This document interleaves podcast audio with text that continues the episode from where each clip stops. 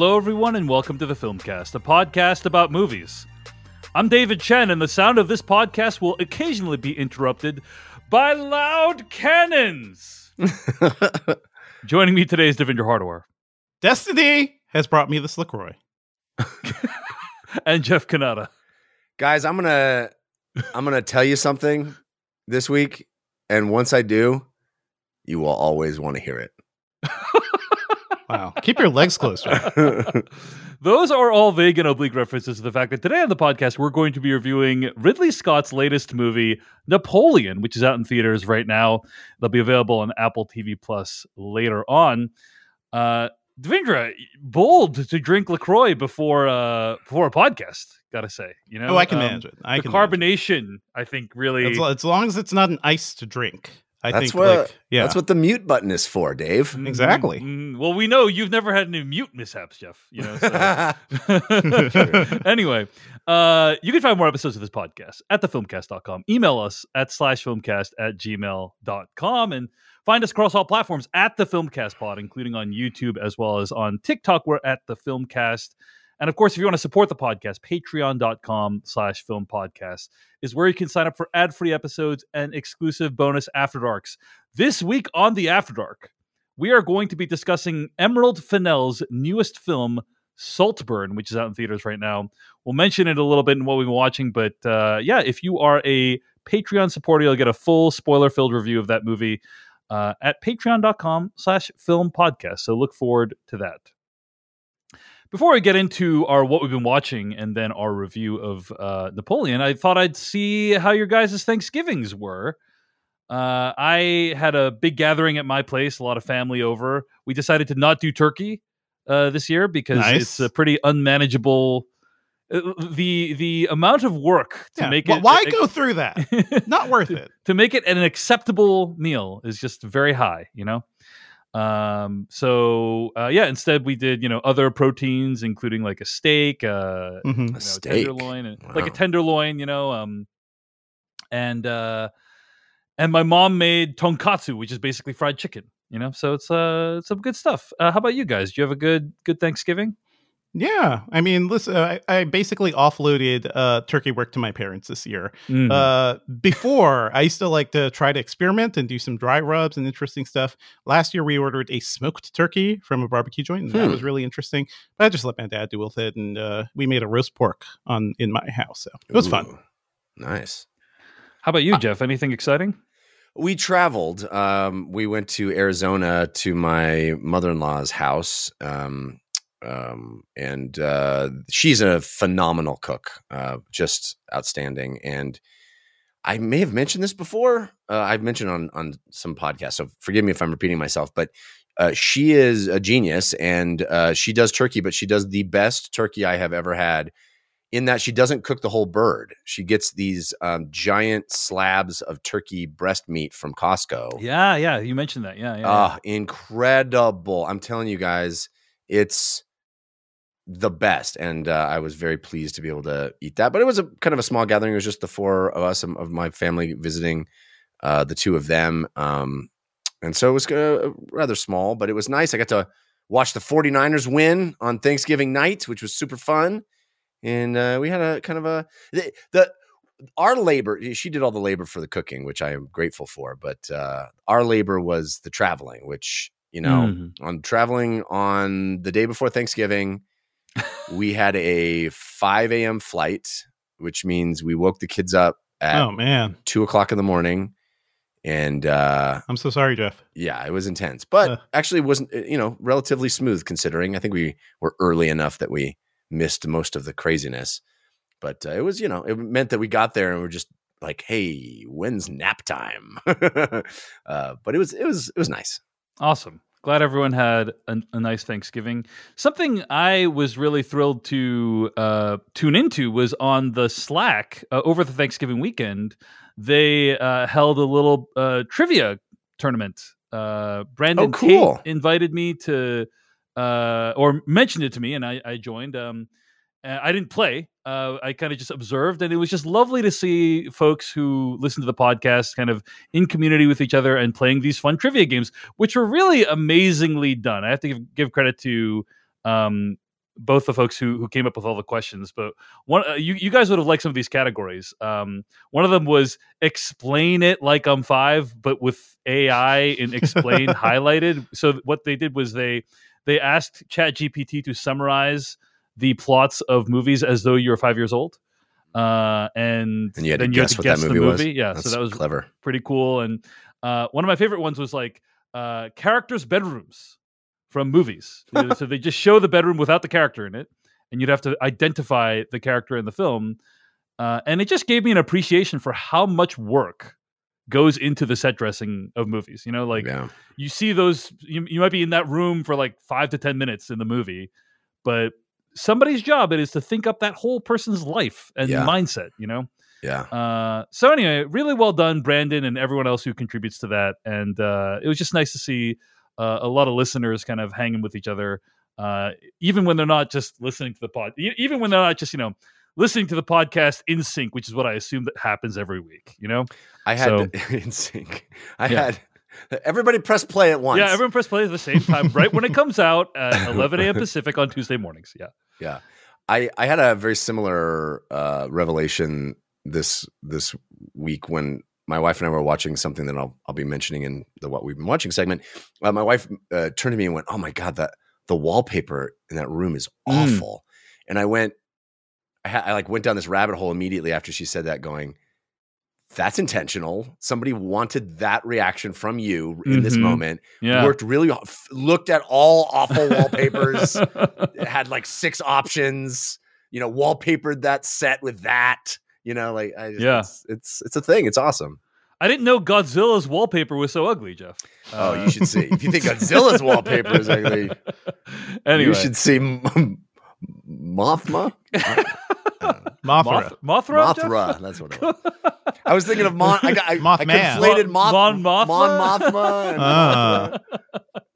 One is a galactic senator, yeah and the other is in Star Wars. Okay, anyway, um, so glad everyone had a happy and lovely Thanksgiving, um, and we appreciate you being with us through the holiday season here on the Filmcast. Let's get into what we've been watching this week. Uh, so I want to mention I had a chance to watch a show called Squid Game: The Challenge. oh my god david Yeah, why? I've been inundated by content. ads from for this, and I'm like, oh, I'm sure Dave's gonna watch it. Yeah. And sure We- enough, Netflix saying Sure we have learned nothing from Squid Game. Yeah. Wow, uh, a lot of lot of disdain dripping from that tone, Jeff. how long Um, do you think it took after Squid Game was a massive international hit for somebody to pitch this show? How long do you think? How many seconds? People were doing? Squid Game stuff on YouTube, don't forget. Like, Yeah. wasn't it Mr. Beast or somebody had like Correct, built correct. Squid so Game mi- sets? Yeah. Mr. Beast recreated the entirety of Squid Uh, Game, basi- not the we are entirety, a but like broken society. but like is most- We really are. most Yeah. of Squid Game, most of Squid Game, Uh-huh. uh, and his video I think received somewhere on the order of um, I want to say 500 million views. It's a lot Uh, of views for videos of people being killed. Mr. Something, Beast. re- something really large. Uh, 537 million views is how many views it Golly. received. Man, So that's why he's the king. Basically, the it's going to be more business, successful. guys. it's going to be more successful than Squid Game: The Challenge, which is on Netflix. Uh, I don't even think Netflix has 500 million users right now. Anyway, No. um, so suffice to say, Squid Game: The Challenge is a reality TV show that is based off of the South Korean, I guess, horror thriller drama Squid Game, which was a massive success and which we discussed here on the podcast. Also, not- noted anti-capitalist screed. Squid Game. that's right. Yeah. Uh, how now- do we turn it into a capitalist screed, though? Like, how do we take that anti part and just chop it right off? Uh, well, first of all, have it air on Netflix in the first place, Jeff. Yeah, there we go. They, but you know, you know, Devindra, here's a here's a, a minor mea culpa. I have to say, like not not mea culpa. This is it's it's a reconsideration of the Mhm. second episode of the British science fiction series Black Mirror Uh-huh. called 15 Million Merits. One of my favorites. I think when that episode came out, I was like, oh, this is a little bit low budget, it's a little bit cheesy. This Uh, could so- never happen. S- spoilers spoilers for that episode coming up okay fifteen Uh-huh. million merits but when i saw it i was like oh my oh and the ending is so on the nose you know like that's so on the nose because uh f- for those who don't remember what happens at the end of that episode uh the main character played by daniel kaluuya mm-hmm. uh, gets on TV and and g- basically delivers a really fiery speech while holding a, a knife to his neck. Right? It was a broken piece of glass. broken that was piece his of glass. image. Yeah. yeah, yeah, yeah. And uh, he, he's like, this whole system where you, you know, this whole system is, you know, I'm, I'm, I'm mad as hell, and I don't have to take it anymore. Uh-huh. Basically, is what he says, right? And people watching it were like, this, this guy's good. This guy, this can sell. And then, real. and then Yeah. he, he basically, his character Bing basically becomes, um, like a popular personality whose shtick it is to deliver screeds while holding a shard of glass to his neck Mhm. uh, he he becomes basically commodified. Uh, and He's now part of the system. yeah, and that's very. Che- it's you know at the time I was like, oh, this is a little bit cheesy, but now I'm like, wow, it's prescient. It's prescient. Listen, reality is not uh, subtle, Dave. Like Right. sometimes things are just like very obviously stupid. Yeah. Absolutely, absolutely, and I think. I think nothing says that more, Devindra, than Squid Game: The Challenge, which is airing right now on Netflix. Uh, so, Squid Game: The Challenge recreates many of the games to Squid Game, invites, I think, a little over 400 participants. Did they find an impossibly tall room to to put a bridge in? Uh, yeah, they they do. I don't think they do tug of war, if I if I'm aware of that, but they uh, I haven't watched that far yet. Uh, but they do have like the kind of you know remember that bridge that has like the panels. That, Yeah, like, yeah. fall- yeah. They so they have that. One of them, sh- they shatter if you don't. they step on the shatter right- if you yeah. step in the right. Yeah, yeah. They, they have that. Um, and uh, it is presented as a reality show with zero irony. Like there's no self awareness of the fact that yes, as you said, it's an anti-capitalist screed. Squid Game, the original is. It's about the lack of social mobility in South Korean society. Um, it's about you know economic inequality, uh, and this show offers a prize of four million dollars to the winner.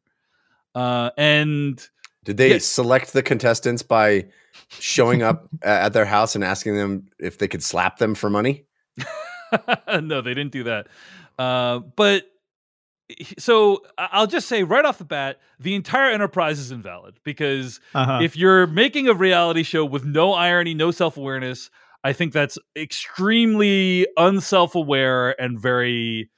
Uh, it makes you look like you don't know what you're doing. I mean, like you- you could do that. There- like there's just room for mindlessly commodifying. You know, and Mhm. and again, I think uh, Mr. Beast already, you know, he Mr. Beast did it first, right? So I would say, Uh, like for any reality show, right? There is room to do that. It's because, specifically because it is this show and this whole property. The, the idea of people being used as pawns for the rich for entertainment, um, literally, like that made real. I think is what's really crushing here. Uh, absolutely right. You know, uh, minor spoilers for Squid Game, but what you find out in that show, the original, is that uh, the reason all this is happening is for the entertainment of out of touch elites who are just watching, you know, from the Just- comfort of their chairs and have nothing invested in the stakes. We're just Of- paying seventeen ninety nine a month and watching.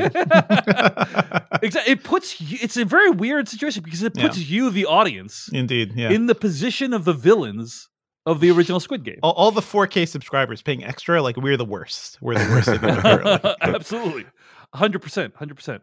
Um, now, I will say a couple things. Uh, one is that there is some, some like uh, something interesting about seeing like if they can actually recreate the games from Squid Game, like how that would actually work in a reality TV show setting. So, for Yeah, instance, it, looked. yeah. Oh, sorry. Go ahead. You're gonna. It- well, so for instance, like the red light, green light, you know, yeah, yeah. uh, they can't shoot people. So everyone has a little squib. Yeah, everyone has a little squib in their chest that goes off when yeah. they die. Tho- and then, those things hurt, by the way. yeah, So yeah, It And is then- a projectile that's like, you know, th- that momentum has to go somewhere. Right, It right. hurts. I saw the Uh, ad and I thought they were shooting paintballs at them. That's a little disappointing that they have squibs. I Yeah, thought it was like it had to shoot a paintball and hit you with a paintball. That would have been cooler. yeah, yeah. It's a squib, and then they they're instructed to fall over, Yeah. and um, after it's they the so squib goes contrived. It's so contrived. It's like yeah, you know the scary part of this thing? Well, we're gonna fake that. Right, right, right. It's like it's it's very different dynamic when people aren't dying. However, uh they they the contestants treat it deadly seriously. I, Sure, I of think course, because you know they're coached. well, they're coached, and also like there is millions of dollars at stake, and everyone thinks of themselves as the person that's going to win that money. Um, but I'm just going to say the stuff that was most interesting to me uh, in the show was the stuff that wasn't actually really in the original t- uh, TV show. So I'll just give you like one or two examples real quick. So there's one game in Squid Game, the original show, where everyone needs to choose, uh, like everyone chooses one of these shapes, and then they receive a honeycomb that they need and, and a needle, and they need to like pick out the shape, you know, in the honeycomb. Do you remember this? Right? Like the Yeah. Yeah. they need to pick out the Mhm. shape, like by putting like a ton of tiny little holes in the honeycomb. This was Uh, a very culturally specific game. Absolutely. Correct, Yeah. right? Yeah. Um and when they were ch- in the show when they're choosing the shape, they don't know why they're choosing the shape. Like why would you choose an umbrella? Why would you choose a circle whatever? Like they don't know what the reason is. And it's like, "Oh, the reason is you're going to be given a honeycomb that you need to like pick out using a needle." And then of course that would shape which one you choose, right? Right. And the, It- the shape, some people pick shapes that are impossibly difficult to do in a honeycomb. And Right, right, right. Ha so, ha, you screwed yourself. So in the show, there's actually a really interesting dynamic. So that basically in the show, it's the same thing. There's a big wall where there's the four shapes. They are a circle, a triangle, uh, a star, and an umbrella. Right, and the umbrella is like the most freaking hardest one. Like you don't want the umbrella because it is really hard to pick an umbrella out of the honeycomb. Right, and so they send four people from the four different teams into this room, and they say you need to choose which shape your team is going to handle. And the decision must be unanimous right? So of course three people choose like you know the, the circle the triangle the star. And then the fourth person is like i'm not going to i'm not going to choose the umbrella. I'm not going to doom my whole team to choosing the umbrella right? The time is up all four contestants are like you have not come to a decision therefore all four of them are eliminated from the tournament right so then the next group of people comes in and then it's like it's basically like a battle of wills like we're all gonna die or like one of you needs to choose the umbrella basically you know what i'm saying does it make sense what i'm describing Yeah. and that's like an interesting dynamic that was like completely absent from the original show because right. no because in this case, they know the purpose of choosing. that's right Whereas that's right. in the show, they did not know. Right. And so knowing the game from the show Right. does change the dynamics. And I think the show does do something to play with that and to make that interesting. Um, but yeah, I, I I don't think it's worth watching. I think it's just it's kind of makes me sad about humanity. But I'm just saying it's not completely devoid of any merit whatsoever. So uh, slap that on the box. Um, it's not completely devoid of any merit whatsoever. And, and if you are in, interested in just like seeing how the things are recreated, uh, there is some value in that. The one thing I felt bad about is you realize, like in Squid Game, in the first game, ha- like roughly half the contestants are eliminated, Yeah. and then the second game, like roughly half the contestants, are, and so on and so forth. But they have to build crew quarters that can accommodate the number of people after the first game. you know what I mean? So Yeah. you're building like a thing with a a set that has like 400 or you know 300 people in it, and then you know that literally the next day half of those people are going to be gone. It's just like such a. I was just like, wow, that must be really a massive waste and, and potentially de- demoralizing. You know. Can no one uh, think of the oppressive shape faced uh, rulers? exactly right. Can no one think of the tools of the oppressors who are who are constructing these quarters? Anyway, Squid Game: The Challenge. Uh, I would recommend it for no one. It's on Netflix right now, and that's one thing I've been watching this week. How much of it did you see, Dave? I saw like three episodes, and and that's that's pretty fair. yeah, Okay. and it's like it's. like I I would gotta- tap out within an episode, but I you- tapped you out went at the for it. commercial. Yeah, I I Yes. don't I don't think it's a great show because of like Mhm. all the uncomfortable thematic stuff and also like i have to say like uh, uh oh it's also like morally reprehensible beyond that apparently the uh contestants are considering suing netflix because of mistreatment like the red light green light Yeah. game was done outside and took hours and some of them got hypothermia and it nerve was very damage. cold. Apparently, yeah. Uh, the original creator of Squid Game apparently is not being fairly compensated for the show. So there's a Hmm. lot of reasons why the show itself is uh, not great. Um, and so, yeah, I, I feel very torn about the fact that I watch it and am talking about it, but I have to give a mixed review for Squid Game: The Challenge, uh, and that's one thing I've been watching this week. Let's take a break for a sponsor. We'll be back with more uh, what we've been watching right after this. It's time for me to jump in here and tell you about our sponsor, Uncommon Goods. Hey, I don't mean to alarm you, but it's officially time to start holiday shopping. Don't worry, no need for panic.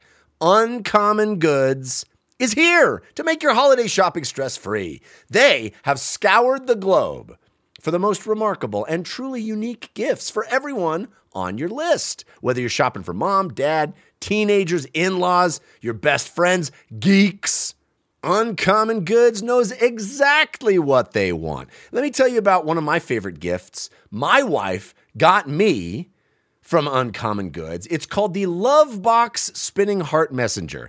Now, I'm risking you guys all saying, "Aw," when I tell you this one because it's adorable. My wife, a uh, pretty adorable person. This is a little wooden box that I have sitting right next to me right now on my desk. And it's connected via Wi Fi to my router, has a little uh, 8 bit looking heart on the front. And my wife has a little app that she can enter in little messages to me with emojis and sort of stuff. And when I get one, the heart starts rotating and shows me I have a message. And I lift the little lid on the top of the, the wooden box and I see the message. And it warms my heart. It makes my day feel awesome. This is something you can buy right now. It's actually on sale right now uh, as a limited time offer at Uncommon Goods. And when you shop at Uncommon Goods, you're supporting artists and small independent businesses. These fine products are often made in small batches, so you want to shop now before they sell out for the holiday season. And Uncommon Goods looks for products that are high quality, unique, and often handmade or made in the United States. They have the most meaningful, out of the ordinary gifts anywhere. From art and jewelry to kitchen, home, and bar, Uncommon Goods has something for everyone, not the same lackluster gifts you always find everywhere else. Uncommon experiences are more than just virtual classes, they're unexpected opportunities to have fun and connect in new ways from tarot card readings, romantic map making, cooking, and mixology classes, and more. And with every purchase you make at Uncommon Goods, they give back a dollar to a nonprofit partner of your choice. They've donated more than $2.5 million to date. To get 15% off your next gift, go to uncommongoods.com slash filmcast. That's uncommongoods.com slash filmcast for 15% off. Don't miss out on this limited time offer. Uncommon Goods. We're all out of the ordinary. All right, Devindra Hardawar, hit us up with something you've been watching.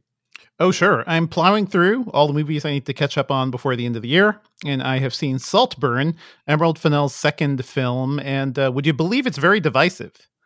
Would you like another Emerald Fennell movie that is uh, apparently getting everybody up in the discourse? Um, I love this movie. I think it is it is crazy. Like it is a wild uh maximalist vision of somebody of like a middle class person being introduced to a very high class, wealthy lifestyle.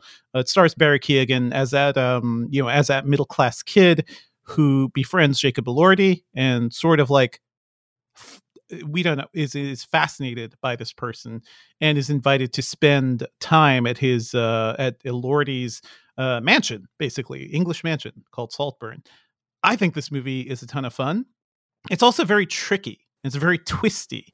And I find that really interesting. Like it doesn't go where you think it does. I think the initial setup is like, oh yeah, clearly clearly what's going to happen is we're going to see this person, you know, the the good middle class person's soul get um, you know, uh, corrupted corrupted over time as yeah. he as he tastes the the fruits of the rich and that sort of thing. I, I think it is doing very interesting things. I think it's the thing I think about a lot uh, related to this movie is The Great Gatsby in terms of somebody viewing the upper class life um, and so, almost sort of um, coveting it like being a part of it and almost wanting it but it also goes harder. It's almost like gatsby meets uh, clockwork orange in terms of how insane and wild it gets and i had a lot of fun with it. Um, i have seen a lot of people get very mad at this movie because there are potential readings you could have, and hopefully we'll have a longer review at some point. There's certainly some. Well, we are some- doing we are doing a longer review on the Yes. After Dark this week. Yes, so that's true. You can tune into that. Uh, yeah, yeah. So we will talk more about that stuff. But I just want to say, um, I, I I see those potential readings. Um, I also see other ways of interpreting this film, and I found it um really fascinating. And another like another example of Barry Keoghan just being a freaking freaking champ. Like he is, he just really gives his all in this movie. And also another movie of Jacob Elordi just just being hot. I guess being effortlessly like, oh my god, is this man like just sent down from the heavens or something? Um, also Archie Madekwe is in here, Mr. Gran Torino himself.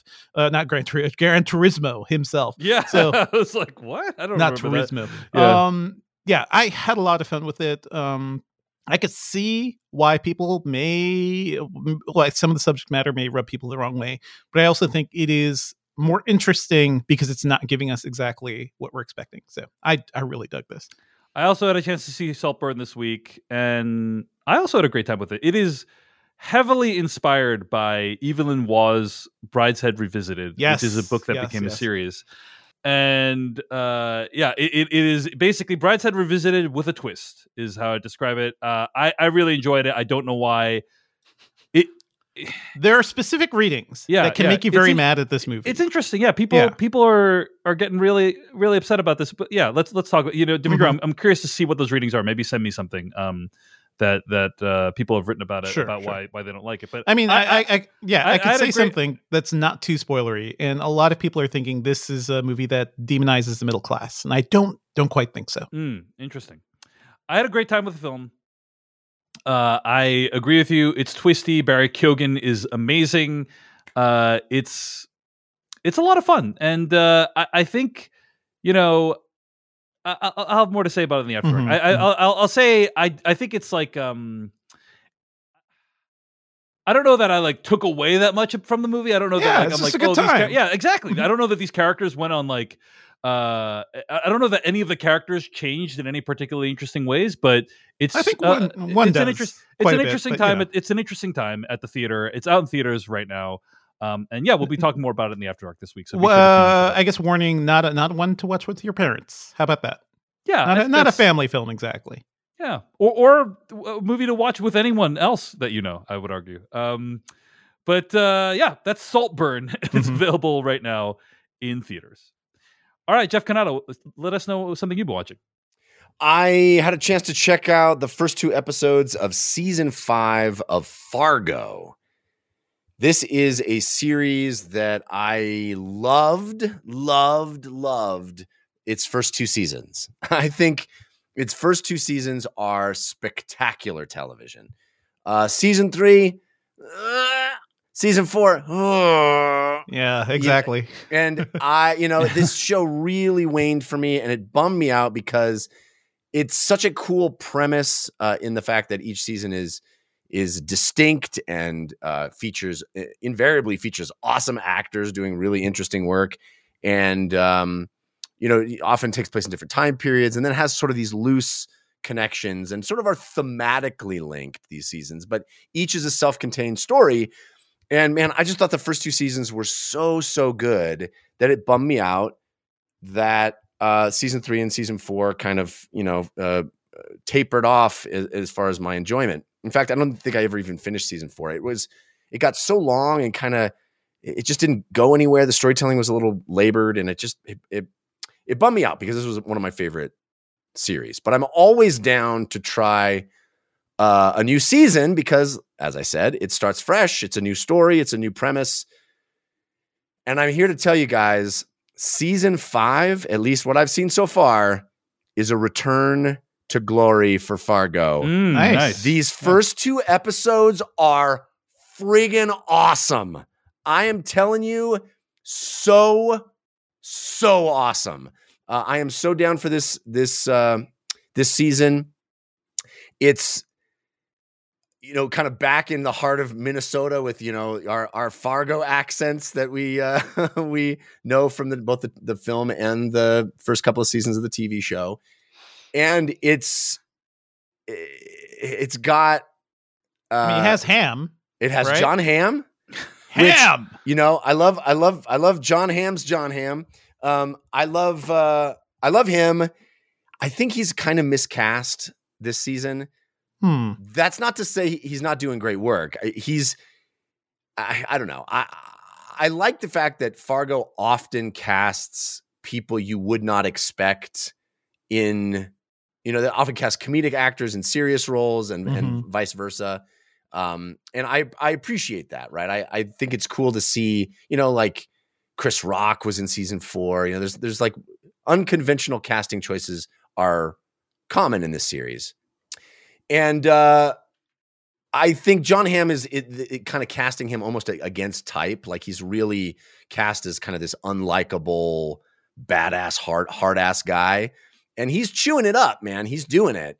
But I feel like just cast the guy who's already that. Like just give me that guy. like I, I get it. It's cool He's to too likable. Yeah. yeah, he's too likable. He's too funny and fun, and like I can't not see that when I see him. And um, I, I appreciate the fact that Noah Hawley is often letting actors stretch, but you know, I kind of was like, just cast the guy who's already that guy. Anyway, that's that's a lot of talk about Jon Hamm, but he's he is not the the main attraction in this. The main attraction is, um, man, I forgive me not knowing the the actress's name. I'm trying to find it here on online, but it's got all the seasons actors, so it's kind of hard to find. But uh, the woman who was in um, um, Ted Lasso uh, as the Juno Temple. she is fantastic. Uh, and she is the heart of this season, at least thus far. And she plays, uh, you know, I'm not going to spoil anything, but she plays a a woman who is in this family of, well, let's just put it this way. Jennifer Jason Leigh plays the matriarch of a family who is introduced to us when they take their holiday photo, all holding AR 15s, right? So that's the kind of family we're dealing with.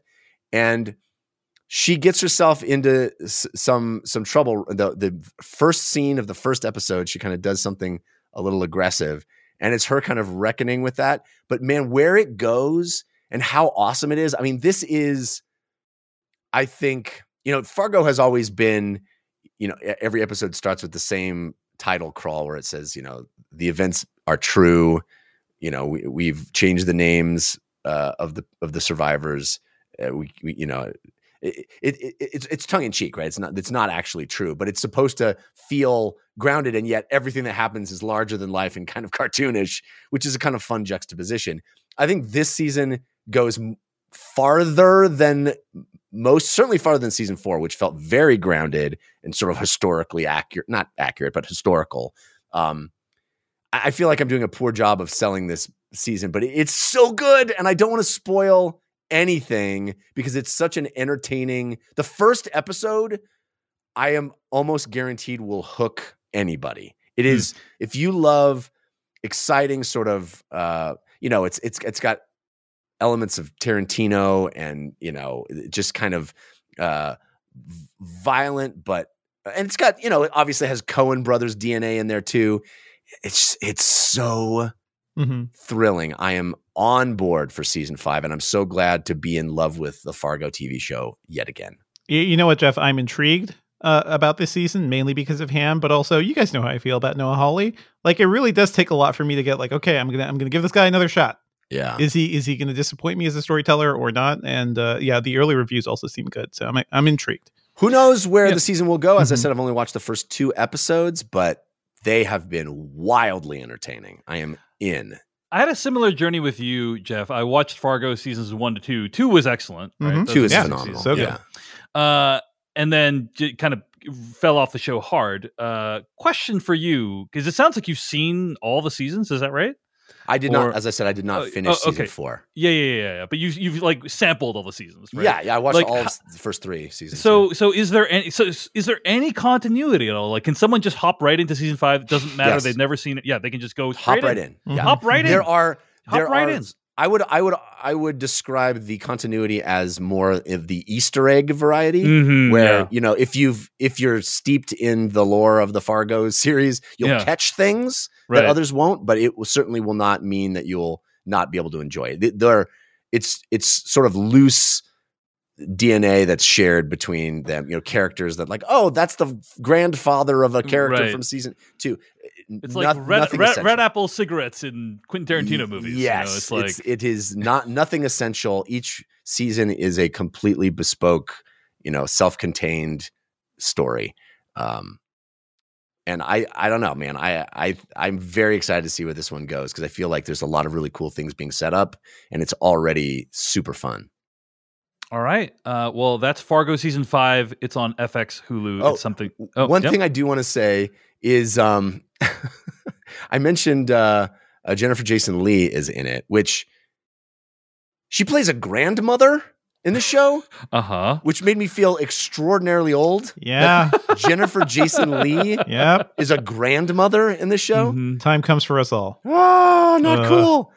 Uh, but she and um, oh, what's his name from uh, Kids in the Hall? He was also in News Radio. Dave Foley. Dave Foley, thank you. Mhm, mhm. Uh, hey, Dave Foley's back on TV. That's great. Dave Foley is in the show, That's and he is also playing, you know, a sort of against type. Like this, he's like this super serious, like fixer lawyer, and he's got an eye patch, which I predict we will find out why he has that eye patch at some point in this show. it But really has to be between him and uh and uh what's his face in um I'm I'm thinking now. Um Okay. Does my brain is That's just okay. At least I'm not the only one that brain can't is come up with like names not not thinking of names. The uh yeah, yeah, yeah, yeah, yeah. Descri- Can Okay. you describe and give us something to go off, Devindra? No, Luke Skywalker, also a Mark Hamill. Mark Hamill. oh yeah, as Mark a- Hamill as, in, uh, as the lawyer. yeah, as the the gruff, gravelly Oh, voiced yeah. I I lawyer. would in, love uh, to see them go against each other. Fall- like just Fall two silly Usher? Yeah. dudes Yeah. being Well- gruff and weird. Yeah. So so it's Dave Foley, like full white hair, you know, as he it looks now, with this like white colored or like cream colored eye patch.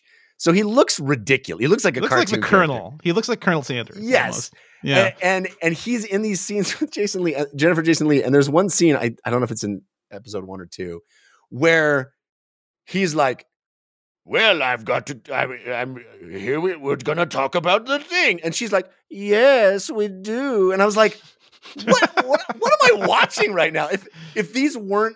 2 Uh-huh. very recognizable actors. I would say like this is the worst acting I've ever seen. Noah Hawley definitely takes some swings with uh, Yeah, every like project both he does. doing wacky voices and do these broad characters, but I'm so in for it. I'm so like there for it. But I had this mo- like my soul left my body for a minute, and I was like, "What? Is, what even is this scene?" They're both like, "Well, no, no, no, no, no, no," and I was like, "What? This is nonsense." but I kind of love that. I love that this show is playing in this sort of magical realism place and you know things are are larger than life things are a little cartoonish things ha- happen in outlandish ways uh, in the way that i love many of my favorite filmmakers do you know I, I, and i so anyway that all of that is to say watch this show All All right. right, very cool. Fargo season five. Uh, I will definitely check out the first episode, Jeff. Uh, yeah i think you'll dig it man i think you'll be in Cool. All right, um, folks. As Devindra mentioned, it's a time of year where we are getting a lot of uh, screeners in the mail, uh, online, and so we are watching movies that uh, studios want us to consider for end of year awards and such, um, but they might not be easily available. When that happens, we will talk about those movies on this podcast. We'll try to be pretty light on the plot details. Uh, and I mentioned that because I had a chance to watch Ferrari, which is a new Michael Mann film that's apparently coming out on uh, Christmas Day Mhm. in the United States. Um, Neon sent out their screeners. Uh, they actually do a really amazing job uh, on their screener box every year. It, it's really, I'm really impressed because it really feels like when you take all the movies together that Neon releases in a year, um, it, it's like A24. You know, they have Yeah. very specific tastes, and it, it and every movie kind of fills some kind of niche in what they're trying to accomplish. They're not They, all put, they just put Old Boy in there this They year. put too. They're like, hey, Oldboy. by the way, we Yeah. brought Old Boy back. Don't which is like what is it what do they even want us to consider that for exactly that movie's been out for a decade you know like anyway we um, did this. yeah, you couldn't get Old Boy for a while. We did this. We brought it back. there's no reason the old boy needs to be in that set um but anyway uh yeah so we got the uh the uh neon disc set and had a chance to watch michael mann's ferrari uh i don't even know if we're going to do a main review on this one but i'll, I'll I would love say- to do a long review at some point because, yeah.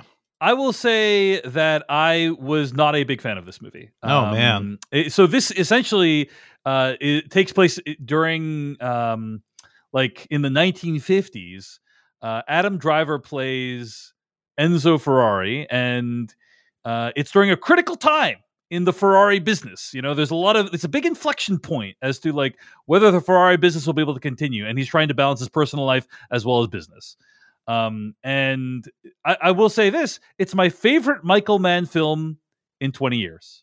Hmm. Uh, it's my favorite Michael Mann film since Collateral. I think we got to uh, reassess Miami Vice, but yes, Mm, Yeah, th- that's fair. But yeah, it's I I I uh I think it's like a very decent uh biopic. It's competently made. The racing scenes look incredible, but uh the through lines are like the the sort of plot and thematic through lines get a little bit lost in my opinion. And I also think that Michael Mann makes a catastrophic decision to have every single character speak in a heavy, thick Italian accent. Mm. And that does the film no favor. So ultimately, I wasn't a fan of this movie, but I again, I, I'm glad Michael Mann is making what looks like really expensive looking films so uh, expensive. and uh, and that you know it's it's a pretty solid. It's like it's I like it more than Public Enemies. I like it way more than Black Hat. Um, I you know I'm I'm glad Michael Mann is back, but I just didn't love this one. Devindra, it sounds like you had much more positive feelings than me. I do like. Uh, I I also received that screener set. Uh, you know, a humble brag, but I was bummed because I really wanted to see this movie on a big screen, and I came away from watching this just being sad. I couldn't fully experience it in the best way because I think I think this movie is incredible. I think it's it, it's very much the Michael Mann thing of supposedly genius guy who's very good at his job um you know trying trying to attain perfection or trying to attain something while balancing the emotional aspects of his life and it, it is very within the michael mann template but i also think it is just really entertaining. It's deeply i like i i was more emotionally invested in this movie than i was in oppenheimer which is you know the big biopic from this year that uh, we're all talking about. Um the race scenes are fantastic. It is so beautiful at times. Um also features one of the most horrific crash scenes i've ever seen put to film. Like th- th- this movie is doing many things. It is broad and operatic in the way that so many of michael mann's things are but i i kind of love when he is in that mode because i also really like miami vice you know because i, I think like things when he is working unconventionally um I think he just does things differently than other directors. So anyway, I was a big fan. I cannot wait to watch this on the big screen, and hopefully we'll talk about it more at some point. That's Ferrari. It'll be out in theaters in a few weeks. It's Michael Mann's latest film and a neon release. Let's take another break for a sponsor. We'll be back with more what we've been watching right after this. All right, Devindra Hardawar, hit us up with something else you've been watching this week. Sure. I uh, checked out Randall Park's movie Shortcomings, which also came out this year. Uh, this is based on a graphic novel by Adrian Tomine, I believe. And um, guys, I I wish I liked this movie more because this is within the genre of dudes who suck, right? Movies about dudes who suck. John Cusack ma- made a career out of that, right? Um, Scott Pilgrim. Scott Pilgrim is like a thing about guy who sucks. Um, we watch these things and they're entertaining when the guy is interesting or endearing. And uh, uh, this is a movie about a guy who sucks. Uh, he's in fact a film fan. I think it's it's um he's a he's somebody who wants to be a director. He works in the independent theater. He um always the smartest person in the room, but also has an attitude of just like he he has anger issues um he does not know how to communicate his supposed genius well and that often comes down to just being an asshole to everybody around him. Um it's interesting that this movie starts by making fun of crazy rich asians which i think is kind of a bold move randall park.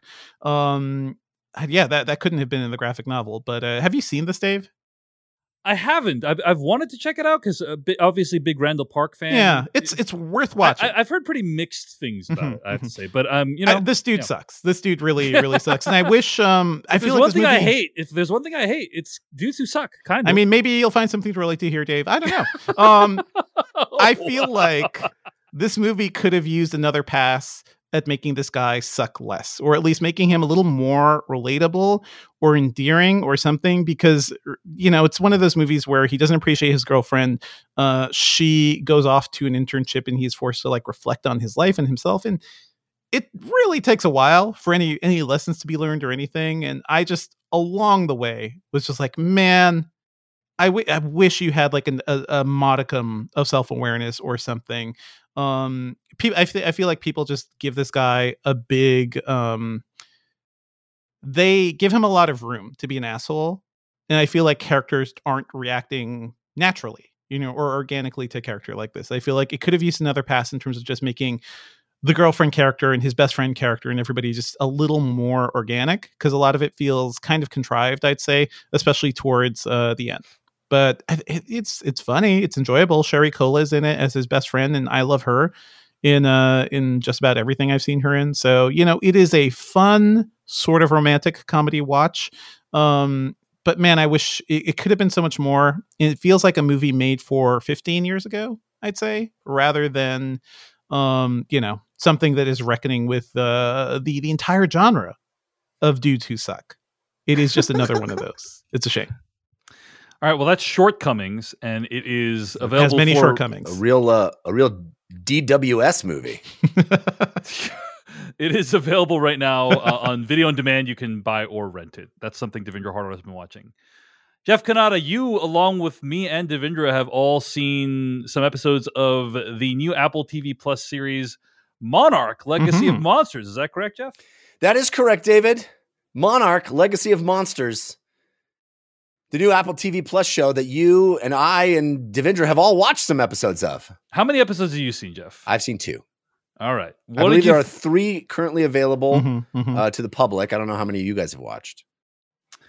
I've uh, seen two. Yeah. Yep. Same. Uh, so Jeff, you know, this is uh, a show that takes place in the MonsterVerse. You know, uh, Monsterverse, that was yeah. created. It, it- it's wild to consider that three of those movies came out. I think, right? Yeah. Uh, They they have built the cinematic universe, and They- now there's a TV show. I Yeah. have watched all of those movies. We have Yeah, yep. reviewed yep. We all have of those we movies. have literally Yep. dedicated And I- hours of our lives. I to- to genuinely think- don't know if any of them were referenced in this show. Uh, like, I don't know if there are characters from them that I'm supposed Oh, to remember. absolutely. I mean, it opens yes, with a there are. character. It from opens Kong with a character Island. from Kong Skull. Oh, Island. yeah, no, I got that part. Yeah. But like, uh, let me just say, the the details of that universe are not. Uh, yes, they're not the forefront of Jeff Yeah. Canada's Yeah, And not- also, there have been uh there have been four of those movies, by the way. yeah, I Yeah, watched that's all what I meant. Godzilla's. That's what yeah. I meant. Yes, uh, Watched all of those. Anyway. Godzilla. g- uh, yeah, go go ahead, Jeff. Go ahead. I will just say, I will watch anything with Kurt Russell in it. Yes. Mhm. I will watch anything with Kurt Rus- Russell in it. Kurt Russell shows up in the last 10 minutes of the second episode. How, Wyatt Russell, all over this bad boy. Uh, I like Wyatt I Russell mean, as listen, well. what a what a casting blessing. so Come on. cool. Yeah, Such a cool That's, thing. that's a cool idea. Yeah. I don't. I, I kind of found myself going. Did we need to waste that on this? Oh, You Jeff. don't. No, I- you don't. I- you didn't think Monarch: Legacy of Monsters is a worthy uh, title for the the Russell family? you should, to you should have Kurt invest Russell in? come back as an old Captain, uh, the evil Captain America, right? Like, Yeah, that would I be the big if- spin-off. right? Yeah. If if we're gonna if we're gonna spend this uh, Wyatt, this uh, Russell capital, I don't know if I want to spend it on this. That said, Spend this Russell capital. I uh I I found myself not hating this. Uh, I found myself uh i- into it. I think the giant monster stuff is the least interesting part of this show, Absolutely. which Yeah. is good, which is a good thing. Um the the first scene, the very first scene of this show is terrible. Like straight up terrible. And I was very worried about what we were about to see. There's a scene with John Goodman at the very beginning that is bad, in my opinion. And uh, but then the show quickly like just doesn't do that very much anymore. Uh, it's like you know it.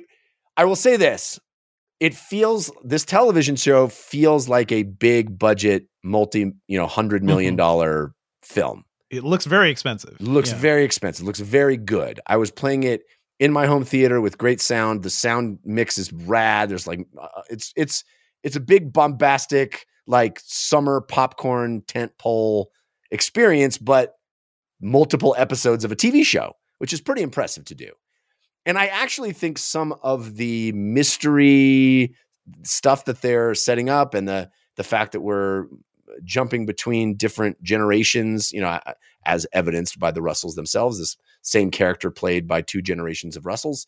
Uh, I think it's cool. Like we're kind of bopping back and forth between different p- time periods and, and kind of Mhm. building this mystery out. I'm I'm kind of into it, but there's also some really clunky writing, like really clunky. You know that thing where people turn to each other and say the thing that they both know for no reason other than to inform the audience of it. You know, like Mhm. well, we've been working on this for 14 years together, and this really is the moment where we're going to find out if we were right all along. You're right, darling. You know, it's like, what? Who are you saying that for? That we both, everybody knows that. You know, people don't talk like that. but um, you know, I forgive it a bit because it's you know, it's really trying to create that like popcorn movie experience, and I think it's actually doing a better job than many of the movies upon Mhm. which it is ba- or not based, but you know the this, this franchise's films. I think uh, you know I, I'm more interested in the characters in this than I have been in the characters of those movies. because it's about Mm. actual humans. right, Mhm. it's it, Yeah. it, it really you know maybe it's a function of the budget or whatever, but it it's forced to spend more time with the people than the monsters, and I think that's a very good thing. mm-hmm. Devindra Hardawar, your thoughts on on Monarch Legacy of Monsters? I'm I'm really digging it. Um, I was not expecting much, but listen, all I all I need to be intrigued by a project is to like get Godzilla in there. You know, like just let, us do something with Godzilla. Um, let's add and Godzilla this- back into the mix. Let's- let's what- see what's what- going on with Godzilla. There, yeah. I think it is a really interesting look at um, the people affected by living uh, who who live in a world where these freaking giant monsters exist and they have to go through Godzilla alerts and um, how it affects them and everything. Godzilla, by a- the way, Devindra is the original dude who sucks. You know, He, I mean, listen, he he had growth. He learned over It's true, time. He did. Um, uh, listen, we'll get John Cusack in one of these at some point. Um, I, I I think it's really interesting how it paints the world that is reshaped by Godzilla, and which you don't have to remember much of what happened in those movies, but you remember, yeah, San Francisco got attacked, and it kind of references that stuff. Um, But I couldn't tell yeah. if that was original footage or if we're literally showing you footage from a movie I saw. I think part of it was from the first movie. Yeah. I think, but it also it, it doesn't matter. They have the money; they could do whatever they want at this point. I just think it is fa- it's fascinating that this thing exists at all because this is a sort of like just big budget playground that we never really get to with uh with monster genre properties. Um, also, like the the whole generational aspect of it really reminded me of Pachinko, which is a show I'd recommend uh, you guys see and everybody should check out. But it's also very interesting to have that sort of like novelistic generational uh, framing with a freaking Godzilla TV show. So I'm I'm intrigued by a lot of what they're doing. Some of it's cheesy, some of it's clunky. Um, I remember this was uh, co-created by Matt Fraction as well, Yeah. the comic book author. Yeah. So you know that that has me intrigued. He doesn't have any like written credits, but I like these characters. I like the the look of it and the vibe of the show, and I want to see what they do with the the dueling Russell roles.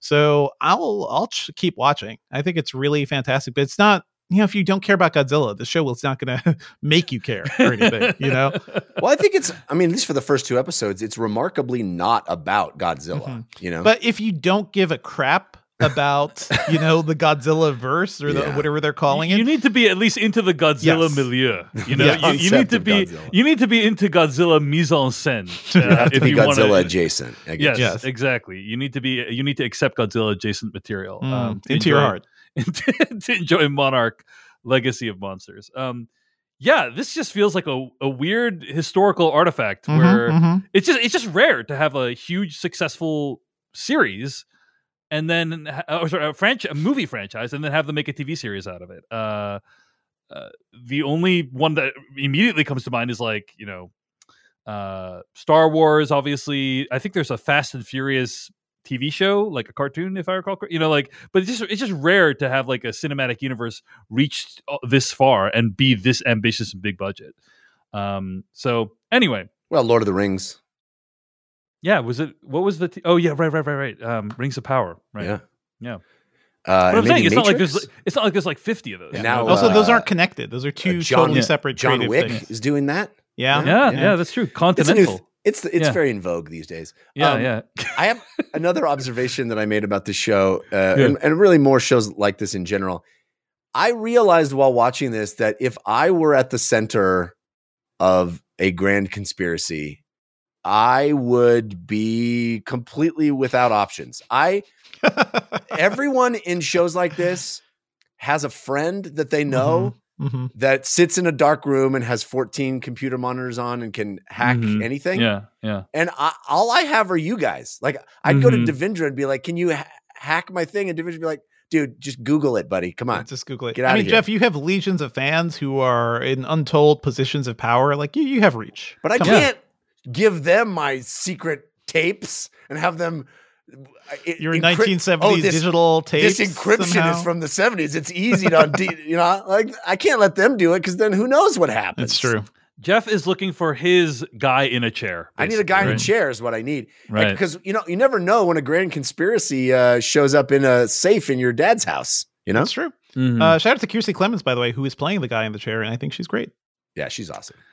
But it's weird how that trope just like is he just assume there's always somebody who's like, well, I know somebody, but ah, I'd hate to have to ask them, but I know them. And then we We, we, have a Yeah. strained relationship. and it's Yeah. like, with how do you guys know? I want to know that. stuff. yeah. How do you how know? do you how do these people always know someone that is like one Uh-huh. of the 10 greatest hackers in the world? How did your social circles intersect? In That's I right. don't. It doesn't add up. It doesn't add up that you guys would know each other. You know. Yeah. So It does feel like, in, in particular, the guy in this show who feels like a real wallflower. kind, kind you of a wet blanket? This guy, Yeah. yeah. Yeah. And then she's like the coolest chick Right. on earth.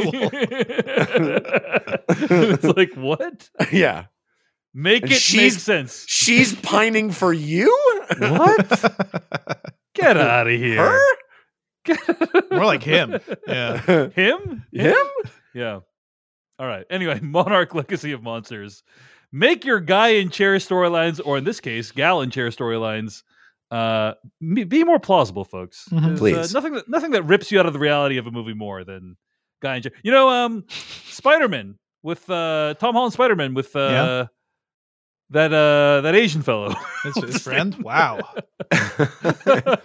Genki. Uh, Yeah, yay representation, Dave. Yeah. Jeez. Um, well, I, I think I have a, a, a Jacob Batalon who plays Ned in those movies. yes, Ned. I'm going to tell you guys, it is one of the most irritating things uh, of of my TikTok experience. That every every time I get a TikTok that goes viral, somebody says Ned from Spider Man in the comments, Really? and it's like we Wow. look fucking nothing alike. Nothing alike. They don't, they don't say podcast from Ghostbusters Afterlife. Yeah.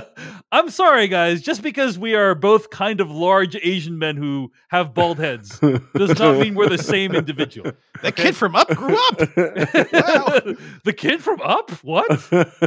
It's like, please consume more media with Asian men. In it. Okay, that's my that's my response. All right. Anyway, rant over. Chow Yun Fat? Benedict Wong. Okay. Anyway, um, Daniel Dae Kim. That's what I want to hear. That's what you All need. right. Hey, then you won't be complaining anymore. then I won't be complaining, right? oh my God, everybody thinks I look like Daniel Kim. yeah. yeah, yeah, that's right. That's right. Anyway. Monarch Legacy of Monsters on Apple TV Plus. All right. Uh Jeff Cannata. Uh you have been watching something else as well, right? Yes, this is not a new movie. I think it came out in 2021, I want to say. I had not Mhm. seen it. Uh, my wife and I found it while browsing around on our new quest to kind of find more documentaries to add into our life. Uh, and uh, she and I are both big Tom Petty fans. And this is a Tom Petty documentary that I had not been aware of called Tom Petty Somewhere You Feel Free. Uh, which is a line from um, one of his songs on the Wildflowers album. And this is a documentary about the creation of the Wildflowers album. Evidently, somebody followed him around with a, uh, uh, 16 millimeter camera while they were making that that mo- that uh, album in the early 90s, and never intended wasn't making a movie about it, but was just sort of making home videos. And then they got a hold of these uh, in you know in the the 2020s and put them together with a bunch of interviews with people who were there at the time, uh, members of the Heartbreakers, um, Rick Rubin, the producer, and, and lots of other folks, uh, and kind of had this retrospective on the Wildflower album, an album I consider to be perfect. Like I there are not very many complete perfect albums in my in my estimation. Wildflowers by Tom Petty is that. And I was so uh, honestly surprised and kind of um, pleased to hear that Tom Petty himself considered Wildflowers to be his greatest achievement. He thought that it was the best album he'd ever done, at least according to all the interviews in this in this film. Uh, and um, it's an incredibly cool look into that creative process and a, a, a, songwriter that I think is in the top echelon of you know rock and roll songwriters of all time. Tom Petty is an amazing talent, and you know, gone too soon. Sadly, died of an overdose. And this this documentary was created after his death, so a lot of the people in it are talking about him, uh, you know, wistfully and with, um, you know, I think they were more inclined to tell stories and and be forthcoming with with memories of him in the creation process of this album because they were speaking to him after his death and and so you know there's there's like a, a reverence there and I, I, just found it to be really interesting uh, the music is so good and it really goes into each song and how he created each song and the movie is sort of partitioned kind of like the album itself into each you know each song it, it comes up with the title of the song plays the song and um, kind of goes into the what went into making that particular track. And Wildflowers was such a fertile period for Tom Petty that it was going to be a double album. They had so many songs, and it's probably why it's such a perfect album. They were able to pick just the best of the best. And um, I found myself in the past week, you know, revisiting that album, listening to it a lot. It's so, so good. It's so good. And uh, I think this is a wonderful. If you're a fan of Tom Petty, or if you're curious about his music, I think this is a cool way to see what made him special and how great that album was is. Gotcha. So that's Tom Petty. Somewhere you feel free. And how did you uh, watch this, Jeff? I I believe it's on Amazon Prime streaming. I believe that's how I found it, but I but don't quote me on that. Yeah, it's, it looks like it is available on Prime. So yeah, um, yeah, uh, that's uh, Tom Petty. Somewhere you feel free on Prime Video, and that's something else that Jeff Cannata has been watching. Let's take one final break for a sponsor. We'll be back with more and our review of Napoleon right after this. All right, folks, let's get to weekly plugs.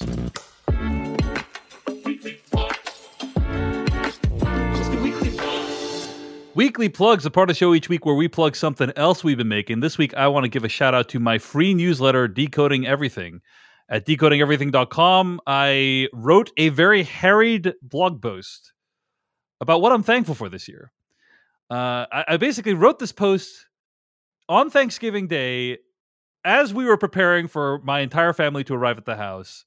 Uh, and then started to Your arrive. Wife's like, "What are you doing in there?" it literally, I was, it's, we it need to that. clean the house. I What are was you? literally sitting at the kitchen, ta- like kitchen island, with my laptop, trying to like dash this thing out. Never misses a Um, chance to make some content, Dave. Chen. Absolutely. Um, Devindra, what's the what, what's the most intense sort of blog post you've ever had to write? Like, is it like from CES or from like some kind of? Apple event? Uh, like, wh- I mean, when it's like real time, when it's like, Yeah, okay, I'm at yeah. this thing and we didn't get any details ahead of time. So, you know, it's probably CES or probably some sort of Apple event. Oh, you know what it was? It was a freaking Vision Pro because I, I tested that thing and I wrote for eight hours straight. So Mm, that. yes. wow, yeah, Yeah. because you're like one of the first people in the world. Yes. I'm like, oh my God, pressure, pressure. Right. Move, move. Yeah. yeah, yeah. Amazing moment. Anyway, this was almost like that in the sense that my in-laws were coming over. You know, so Yeah. Just Uh, as important as a DB product. Yes.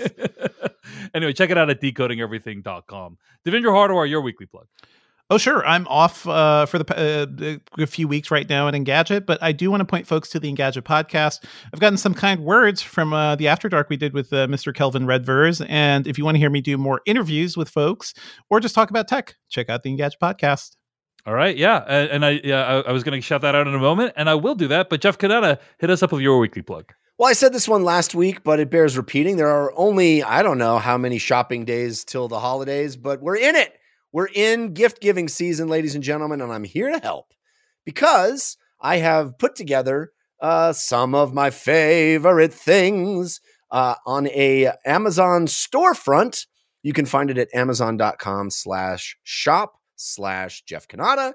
Uh, and uh, it's got a wide ranging groupings, wide range of things. I. I didn't say that very well. Anyway, it's got a bunch of different uh, topics, including kid kids toys, things that my kids have enjoyed, learning stuff for them, uh, household items, stuff my wife loves, uh, my podcasting setup, board games, uh, things that helped my daughter with sensory issues that she's experiencing, all kinds of cool headings that might help you uh, get gifts or or buy things. And uh, I do get a commission for anything you purchase there, so it, it does help me out.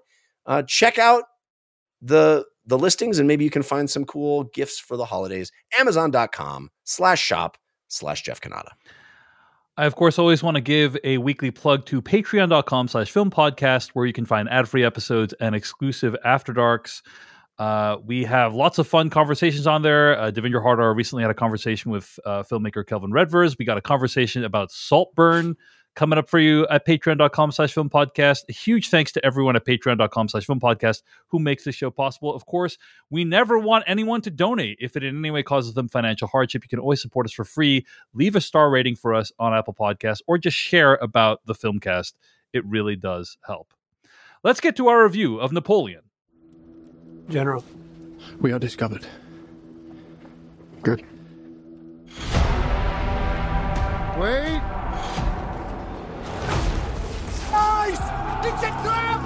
Trap! Retreat!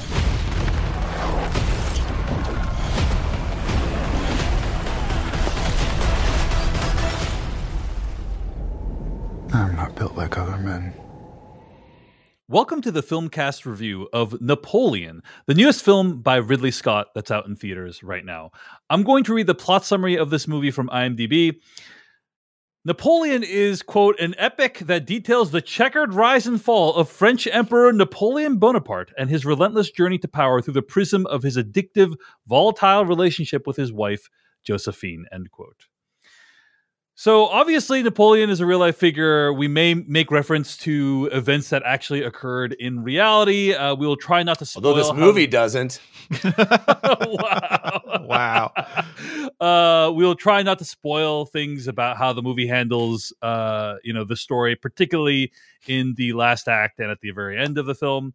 Uh, all that said, Devindra Hardawar, you and I are Scott heads from way back. Sure. You know, big fans of Ridley Scott. I'm sure Jeff is too. Yeah. come on. I mean, we're you all know, part of this club. I think Yeah. he's had a mixed record, you know, like not, not Jeff, Of uh, late. Ri- Ri- Ridley Scott. Yeah. Yes, yes. Uh, and so you know, like he's he's pretty hit or miss. But what what you can definitely depend on in general is that he will have a really great eye for action, a great eye for sprawling scope. Um, so all that said, really curious what he would do with a movie like Napoleon, where he's Mhm. reuniting with Gladiator star Joaquin Phoenix, playing a very different character this time. What did you think of Napoleon? You know what, guys? I think I've unlocked every recent Ridley Scott movie, and it's basically X. But what if they were a little freak? really, that's the last duel. That's uh, that's the the the, the Italian, the Gucci movie. That's so you many. think I'm- Ridley Scott's trying to tell us something, Devindra? I don't I don't know. Like in his uh I also feel like uh, you know, I, I think of Ridley Scott movies all the time, but especially the replicants and Blade Runner uh asking for more time, right? Demanding more life. And I almost feel like a lot of these projects are him just like being I want to make things. I want to make as much as possible before I can't make things anymore. Um, that being said, this is an interesting movie about a little freak, and uh, especially um, Joaquin Phoenix. I think is very. You you can't really take your eyes off of him, and I'm not sure. Like I think it's just because it's very interesting, but I have to say I did not like this movie very much. Like I really wanted to. Um, I am out here. I'm one of the Kingdom of Heaven defenders, especially the director's cut the, the theatrical cut is kind of a mess, but the director's cut is one of Ridley Scott's best movies. So I'm always trying to unearth that like secret. Uh, maybe the longer version would be better. Maybe there is more good that we're not seeing here, and maybe there is. He said that there is a four plus hour cut that could be coming to Apple TV Plus at some point.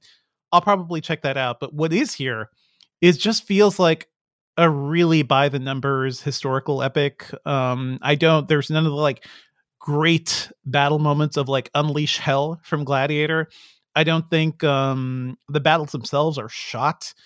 And it, like the scale is cool. It's cool to see so many people uh, involved in a big action sequence. But um, yeah, I just feel like there's not much really happening here. I don't get much insight into Napoleon Bonaparte as a person, other than a little freak sometimes. He's a little power hungry. Uh, he has a weird relationship with his wife, and I think Vanessa Kirby is very good. But yeah, this movie spends a lot of time telling us things that happened, but not like why they happened or why we should find some, find any of this to be really interesting. Uh, maybe for people who are always devouring, you know, historical bio uh, historical biographies and things like that. Like maybe people more into the history would be down with it. But also, I hear this is not very historically accurate, so I feel like they'd be pissed too. I'm I'm a little unsure who this movie is actually aiming for at this point. Right. I think that's a great question, Devindra, because uh, first of all, Ridley Scott has been on a let's just say interesting PR Yeah. tour. I, I don't F even them know. historians. I don't even Yeah. know how to describe it, but he- yeah, he's just basically like f them historian, f them historians. Like whenever people are like, uh, "I'm not sure if this is accurate," he's like, "Historians are losers." Have you ever met a historian you wanted to hang out with? Like that's basically. I'm Well, paraphrasing. He also throws the screenwriter under the bus too. He's like, "Yeah, I could Yeah, have, I could have yeah. read all those history books about Napoleon, but that's for the poor bastard that had to write the screenplay." yeah. He What a is line. really unapologetic about making the movie the way he's made it. He doesn't seem to care about pleasing anyone at all other than himself, which is fine. Um, You could but have just named the movie "A Napoleon." I do think it's interesting uh, that yeah, like I, I know people who are really into Napoleonic history, uh, and they Mhm. seem to not love this movie because it's like none of the stuff they wanted to see is in the movie. And so if you are into Napoleon, maybe you don't really like the movie that much, and if you're not into Napoleon, maybe the movie doesn't offer you that much to uh, latch onto. I will say, I really think we're probably going to witness another Kingdom of Heaven I hope so. situation. I'm always hoping for it to be The- better, The right? four hour cut of Napoleon has been confirmed to be heading to Apple TV Plus at some point. that sounds like a threat, actually. When, King, when. Kingdom of Heaven first came out, people were Uh-huh. like, this movie is a mess. It's not very good. Then the extended cut came out, and people said, this is really great. Wow, why wasn't this the original cut? I fear Well, because we it are was in over for- three hours long. It was very, very long. I think Yeah. we are in for a repeat of that dynamic where uh, I think one of the many reasons why this movie isn't that great is because uh, there's just a lot of uh, gaps in the story that are, are not filled, and it's just Mhm. like what what happened between these two events. Um, and I do think we will get some more context when the four hour Yeah. director's cut is released. So I would just love like to stop saying that. Like we've been doing this honestly, even since Blade Runner, right? Like there, there are different cuts of Blade Runner. Make Yeah. the movie Yeah, a why little is it different, make it a little better over time. Yeah, Why is it so hard to cut the movie? uh, yeah, they gave Martin Scorsese three and a half hours. Could could Mhm. he not have cut it down from four hours to three and a half hours Maybe and released sh- the whole thing? Should you have done the Bonaparte, not the bone Bona hole. You know what I'm saying? wow. Wow. Yeah. Wow. I don't even know if I would have thrown it to you after that, Jeff. Uh, That's your anyway, review. Yeah. Jeff Cannata, what did you think about Napoleon? Well, Dave, I guess you could say what I thought about Napoleon is best summed up in the Mhm. form of a limerick. It plays fast and loose with what's true, and the spectacle adds no value. He's a filmmaking master, but this one's a disaster. This film's Ridley Scott's Waterloo. Wow. wow. You, Wow. you did not like this at all, Jeff. Wow. I I think if you just want to see pure spectacle, it delivers. Yeah. Mhm. The ability of this filmmaker to shoot large scale war scenes Yes. is unrivaled. Yeah. Unrivaled. Agreed. It's Agreed. extraordinary. But they are completely devoid of any meaning. Mhm. There's you say, "Oh, well maybe the uh the 4-hour cut will flesh out the story." There's no story. The guy wants power. there's no th- this is like uh napoleon's greatest hits. It's Yeah. like just flashes of moments some of which didn't even happen in real life. Uh there's a whole sequence of breaking the ice which is complete myth. Like didn't happen at all. There And was pretty- a battle in Egypt, and that looks pretty cool. Looks didn't pretty show that one. Yeah. he didn't even show that one. He just shot they're just shooting at the pyramids There's no battle there. That was There's a no big battle. moment in It's true. Napoleon's life, evidently. It did look cool shooting at the pyramids, though. Dude, this movie Th- is There's like an article the- in the New York Times entitled "Napoleon didn't really shoot cannons at, at Egypt's pyramids." Oh, come uh, on. It looks way, cool, so- though. this is like if, if I like showed up at a Civil War reenacted reenactment with no knowledge of the Civil War and was uh, like trying to figure out what's going on. You saw Django Unchained, right? You have a vague conception Right. of it or something There- like there's that. no yeah. this movie. You said it right, Devindra. There is no insight. There is there's no there there. It's Mhm. not attempting to do anything other than depict like they're just putting things on screen. But there's no I, I guess there's some attempt at creating this dynamic between Napoleon and Josephine Mhm. And you get some sense that they that that relationship is the defining relationship of his life. But there's no you you don't understand why this man is important in history or how he did any of the things he did. They just sort of happen.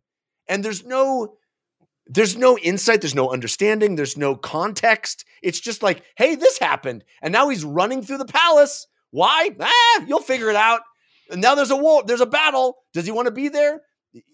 I don't know. How, how did he get there? What's happening? Why is he even fighting? Oh now there's a couple of dudes sitting at a table going this napoleon we got to deal with him. Who are they? What's going on? I, who cares? Look at the big shiny explosions with, with the cannons that evidently didn't even work like that. It's like, what even is this? What what is the point of this movie?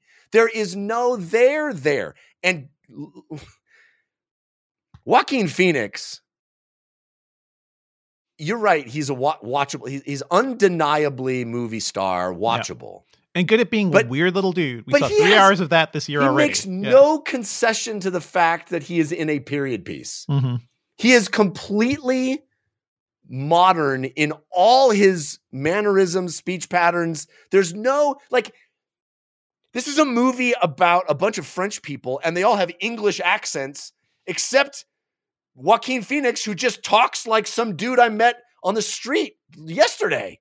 He's just completely colloquial and uh uh, uh you know modern and and it, it's so weird. Like all of his affectations are so contemporary, and it, it, which it feels dissonant and odd. And like, why does why does everybody have a British accent? It's like the it's like Ridley Scott's like, well, in order for American audiences to buy this happens in a different Mhm. country, we need to cast cast Brits.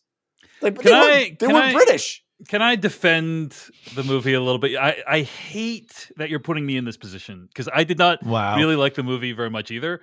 But if I'm to defend the movie, first of all, I would much rather the path they chose, which is basically everyone just speaks in their own native accent, Mhm. than Then Ferrari. everyone speaking a French accent. Like I, I Mhm. th- that is far superior this path than the other one, right? Which is Well, like, then why do you every- cast a bunch of Brits? I mean, that's odd. I will give you Cast will French gi- people. I'll gi- I will give you that, or or have everyone speak in the same accent. But I, I'm reminded of um, uh, the death of Stalin. If you saw that movie, Mhm. uh, Yeah. that was an interesting approach where he was deliberate, like deliberately. The director said, um, "No one is speaking in any Russian accent. Instead, everyone speaks in whatever their own accent is, and there is a wide variety." There is like some people who are like that, you know, and, and that reflects that there is a diversity of different accents even within Russia and so on and so forth. It was very, it's very That's like not what this movie's doing. I, I agree. It's, it feels less thoughtful in this Yes. movie than yeah. and than and, I, that movie. and, Yeah. and I don't even mean like I'm not saying hey uh, Joaquin Phoenix you needed to be speaking with a French accent and not that I'm a Napoleon you know I don't want that right? No, I get it. I get it. Uh, but I you- but I, he's like the cadence, the cadence, Mhm. and the you know, yeah, it's so the it's- syntax, he's like a dude bro yeah. he's like a Yeah. contemporary it's there's no there's no concession to the fact that you know 300 years ago 400 years ago that oh I don't know how long we were what is it what what year was it Uh, my it was math a couple, will be a couple hundred. It was like couple- 250 years ago. Yeah. yeah. that uh that perhaps the rhythms of speech were a little less relaxed you know like Yeah. Yeah. it's the the way he is sort of he it, and I don't know, it just feels like a very contemporary Yeah. performance. It's Which- the boats line, which people have been memeing out. But you think you're so special because you have boats. You, that's every podcaster, The- you know, right now. yes, and I get it. That's a, it's intended to be funny. This movie Yeah, is yeah. intended to be funny numerous times. Mhm. I don't So- know why. So again, me defending the movie, but I think that How like, dare you? How I think you? that right, they're trying to make it like uh, give Napoleon and this time period the Veep or right, right, right. right. um the thick of it or uh you know um in the loop treatment right But it's where only it's like only occasionally that time. i agree i agree that's that's weird like Mhm. it's weird that it's basically you know 60 to 60% that and then 20% these massive action scenes and then 20% like these really weird romance scenes Twenty percent like- him uh, Yeah. aping MacGruber's sexual position, like the the MacGruber. It's Yeah, what it's- he's it's doing. It's anyway jeff I, I- Jeff I guess I'm saying I don't think it was entirely successful but I do think they were trying to do something you know what I'm Mhm. saying I- like I don't So- know about that. Yeah, I, I, okay, I okay. think that I I feel like this movie was an extraordinarily labor intensive thing that feels lazy, right? Like it is this dichotomy of I can see the incredible amount of work and dedication it took to put that level of skill on screen, and yet it also feels extraordinarily lazy. It feels like eh, what what are we even attempting to do here? I I I have a bigger problem with this. This movie isn't terrible in the way that terrible movies are terrible.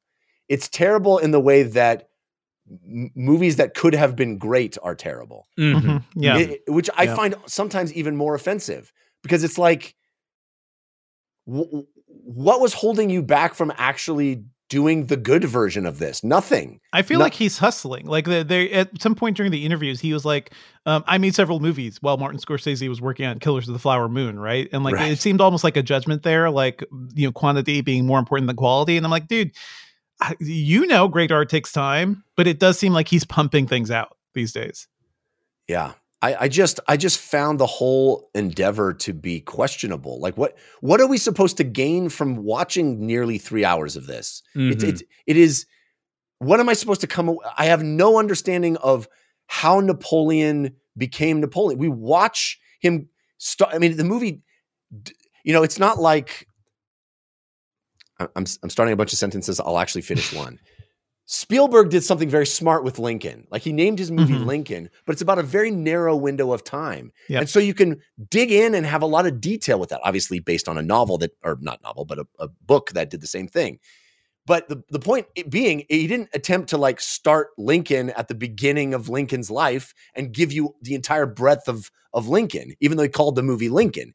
Napoleon, it's just biting off way more than it can chew, and it collapses under the weight of just so much that there's nothing. There's so much there that there's actually nothing there. We don't we don't gain anything. We don't understand anything. He's off in exile. We don't understand anything about that. He's he's back from exile. How did he do it? I don't know. He just showed up on a ship and told the dudes he was gonna like. Why didn't he do that day one? Like what? What is even? There's no cause and effect on display in this movie at all. It makes no sense to me, and it's a shame because the the level of filmmaking is so high.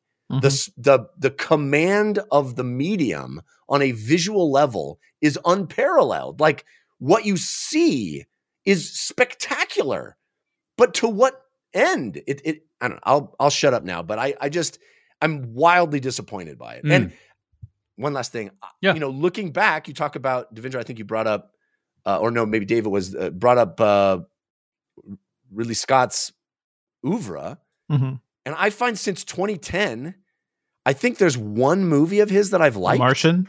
Yeah. The Martian. Oh, I also like The Counselor, but you guys didn't.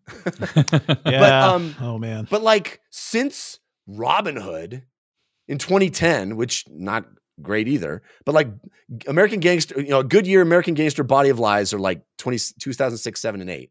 Good movies. Robin Hood, not great. And then we have Prometheus, The Counselor, Exodus Gods and Kings, The Martian, great movie. Alien Covenant, All the Money in the World, The Last Duel, I know you guys liked, I did not. House of Gucci, and this. It's like, what happened? Yeah, it's the scripts. Like if, when he has a good script, I feel like this dude can fire. But I don't know. Yeah, He's not he's not someone that I you know there's some directors who I, I feel like are intimately involved Yeah. in shaping the story Yeah. for the for the better. And from what I hear, he's either not intimately involved with shaping the story, or if he is, it's to make things look cooler, right? Mhm. Uh, and Yeah. that generally doesn't serve the broader interests of the story. I mean, So- we had a conversation with Damon Lindelof like a while ago, and like one one of the things he mentioned offhandedly was like, you can't really tell Ridley Scott no if Right. uh, if you wrote something some way and he wants to change it. Like, Exactly, and he, it, it's Ridley he Scott. kind of he Yeah. kind of heavily implied in my Damon Lindelof didn't say, but he kind of Mhm. heavily implied that many of the issues that people had with Prometheus were because of what Ridley Scott wanted to do. Um, Yeah. th- that's just conjecture. I, I don't know really what the behind the scenes there was, but yeah, uh, yeah, he's had a mixed track record for sure. Uh, obviously, he's also delivered some of the greatest, you know, Yes. epics of our time.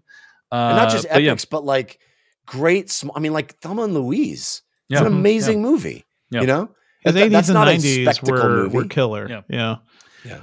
All right. Uh, I will share a couple of quick thoughts and then we can do spoilers. But I, I was also pretty disappointed by this movie. I, I, I echo a lot of what Jeff said. I'm less down on the movie than Jeff. What is this movie about?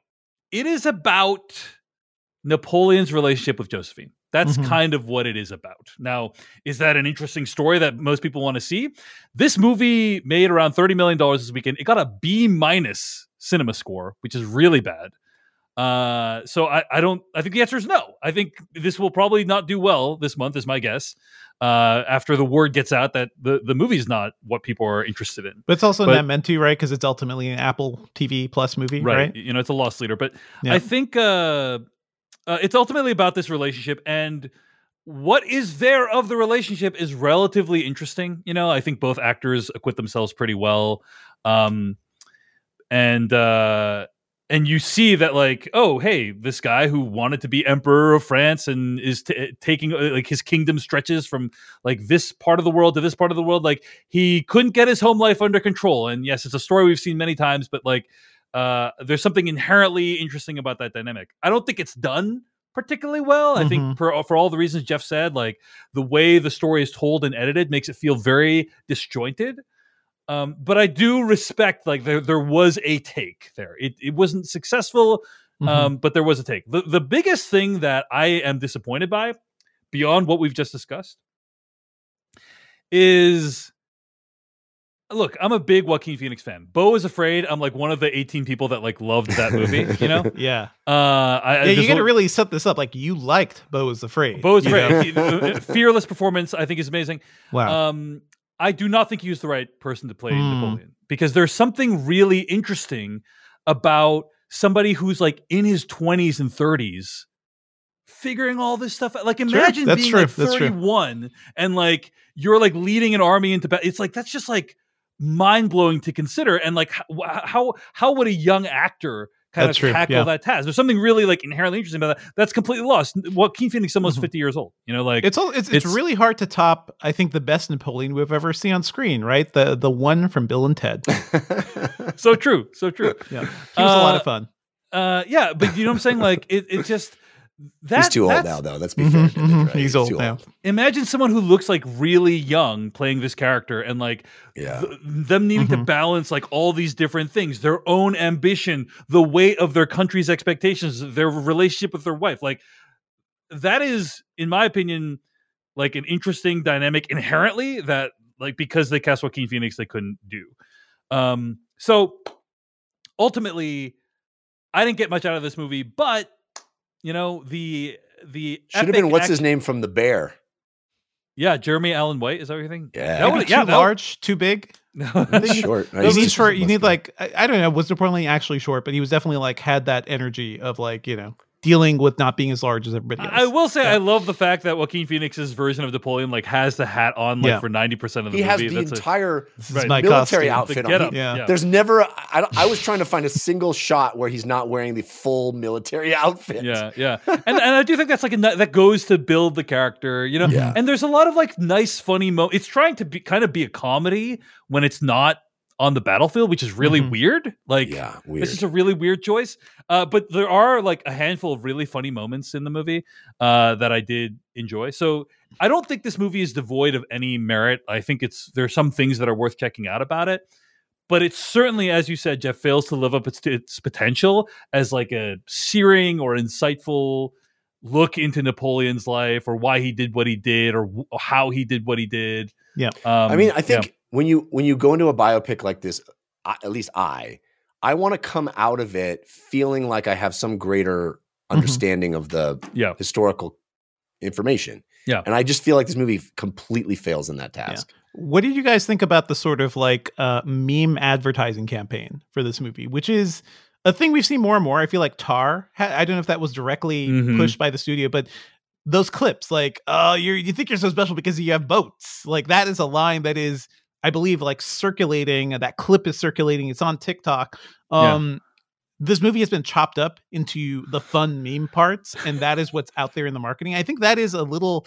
That's just a little weird too. Like, I guess we can't help it. That's the world we think- live in now. But I yeah, don't think that's weird. I think where it will start to become a concern is like when the movie starts being made Yeah. for those moments. you know? Yes, maybe they yes. already are, but like yeah, it when it when it's like, oh, we need to put this line in because it's going to play great on the TikTok that we're going to use to advertise the Mhm, movie. mhm. Maybe they're already doing that. You know, I remember Chris McQuarrie saying like every day he tries to get one shot for the trailer of the Mission Impossible. Yeah, movie, you know, yeah. like and so it, it's kind of just like the next level of that, in my opinion. You know, Yeah, I'm, I I'm mean- not bothered. I'm not bothered by it because it does fit with the tone of the movie. we all lived through You know? Snakes on a Plane. It's not new. But but Well- I would be more bothered if it didn't fit with the tone of the movie at all. It, it's but it's very like i i- Mhm. it is advertising what you get in the movie. You know, Mhm. so does it concern you, Devindra? Is it? Like I mean, worrying? it's it's does see it is part of the sort of like dumbing down of how we discuss movies and everything too. Like if you if all you see is the memes, which is even a less substantive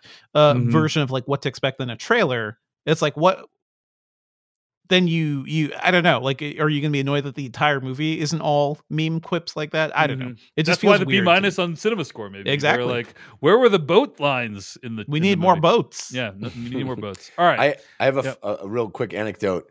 Um, I think regular listeners of the podcast uh, have heard us discuss before that uh, part of the regular experience of going to press screenings is that as we leave, the the uh, Yes. PR agent uh, yeah, they ask for your opinion on. they the will yeah. ask for you know a couple of sentences Yeah. of what you, what you thought. We've actually uh, discussed this before, and I have made it a point Yeah. to do that now. 'cause Awesome. Da- I was admonished by by David to uh, to. I'm sure they appreciate it, Jeff. I'm Yeah. sure they appreciate it. Yeah. Uh, came out of the Napoleon press screening and walked, you know, beelined it to my uh, to my PR representative, and they went, "We don't need to know this time."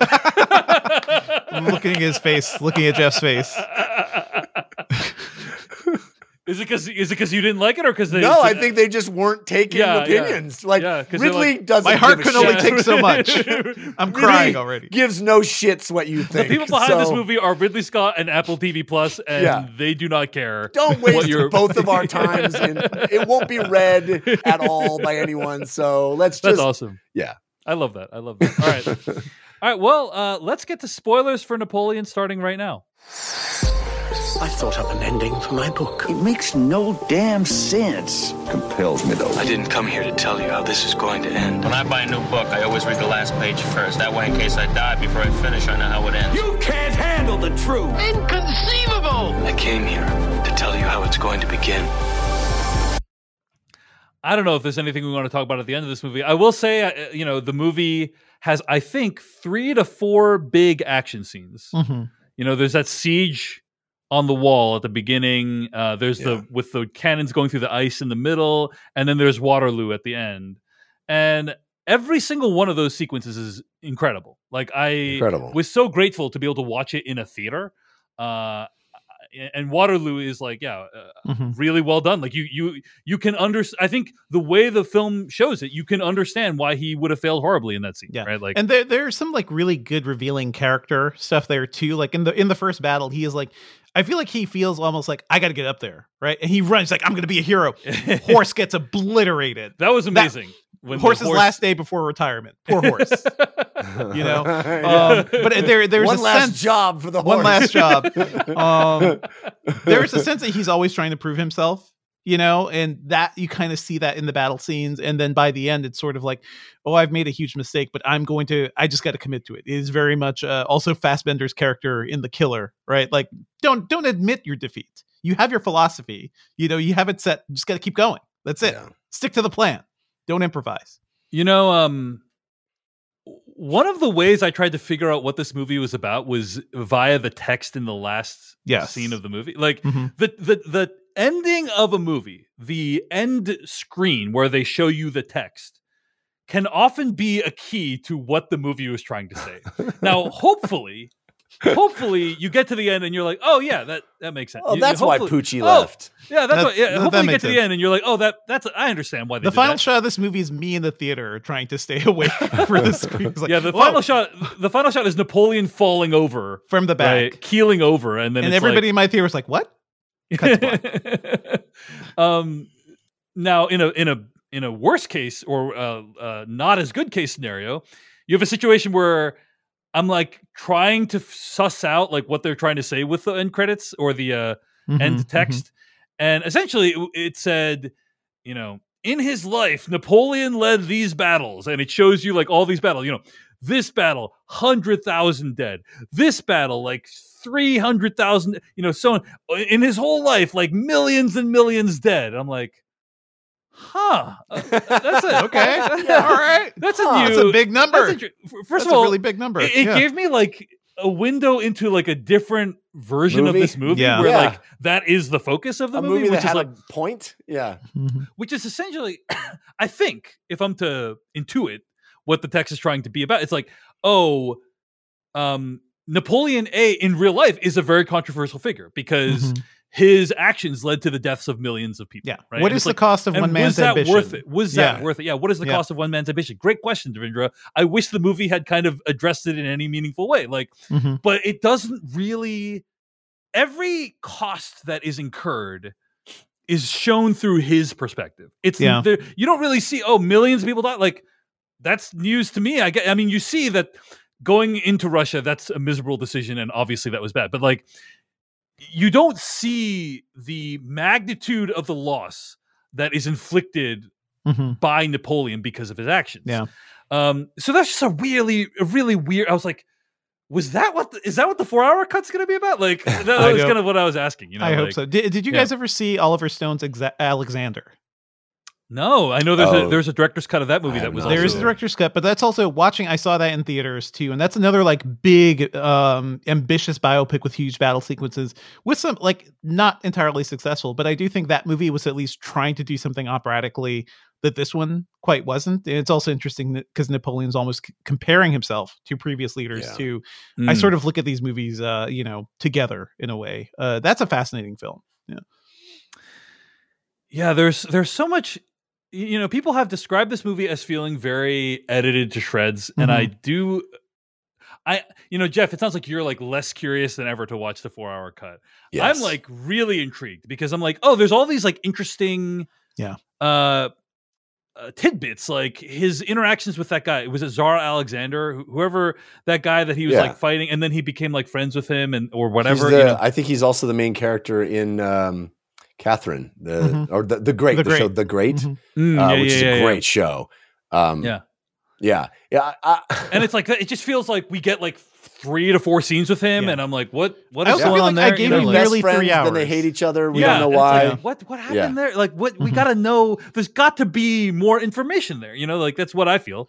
Anyway, Yeah. Um, but Jeff, I- you're I- not. Yeah, I would be. Let me just say, I would be excited for the director's cut. I hope it's actually better, but I, I do feel like I gave this movie nearly three hours of my life. You know, Yeah. it's like I got to do that again, right. and uh, with more, uh, with the hope that it gets better. I'm, I'm just gonna wait for those early reviews. I guess I'm with Yeah. uh, on this one. I, I I feel like you know, fool me once. I it, it's Mhm. a I just have zero confidence that the the movie gave me no, very lo- little confidence that the filmmakers actually were attempting something Mhm. that is it of interest to me.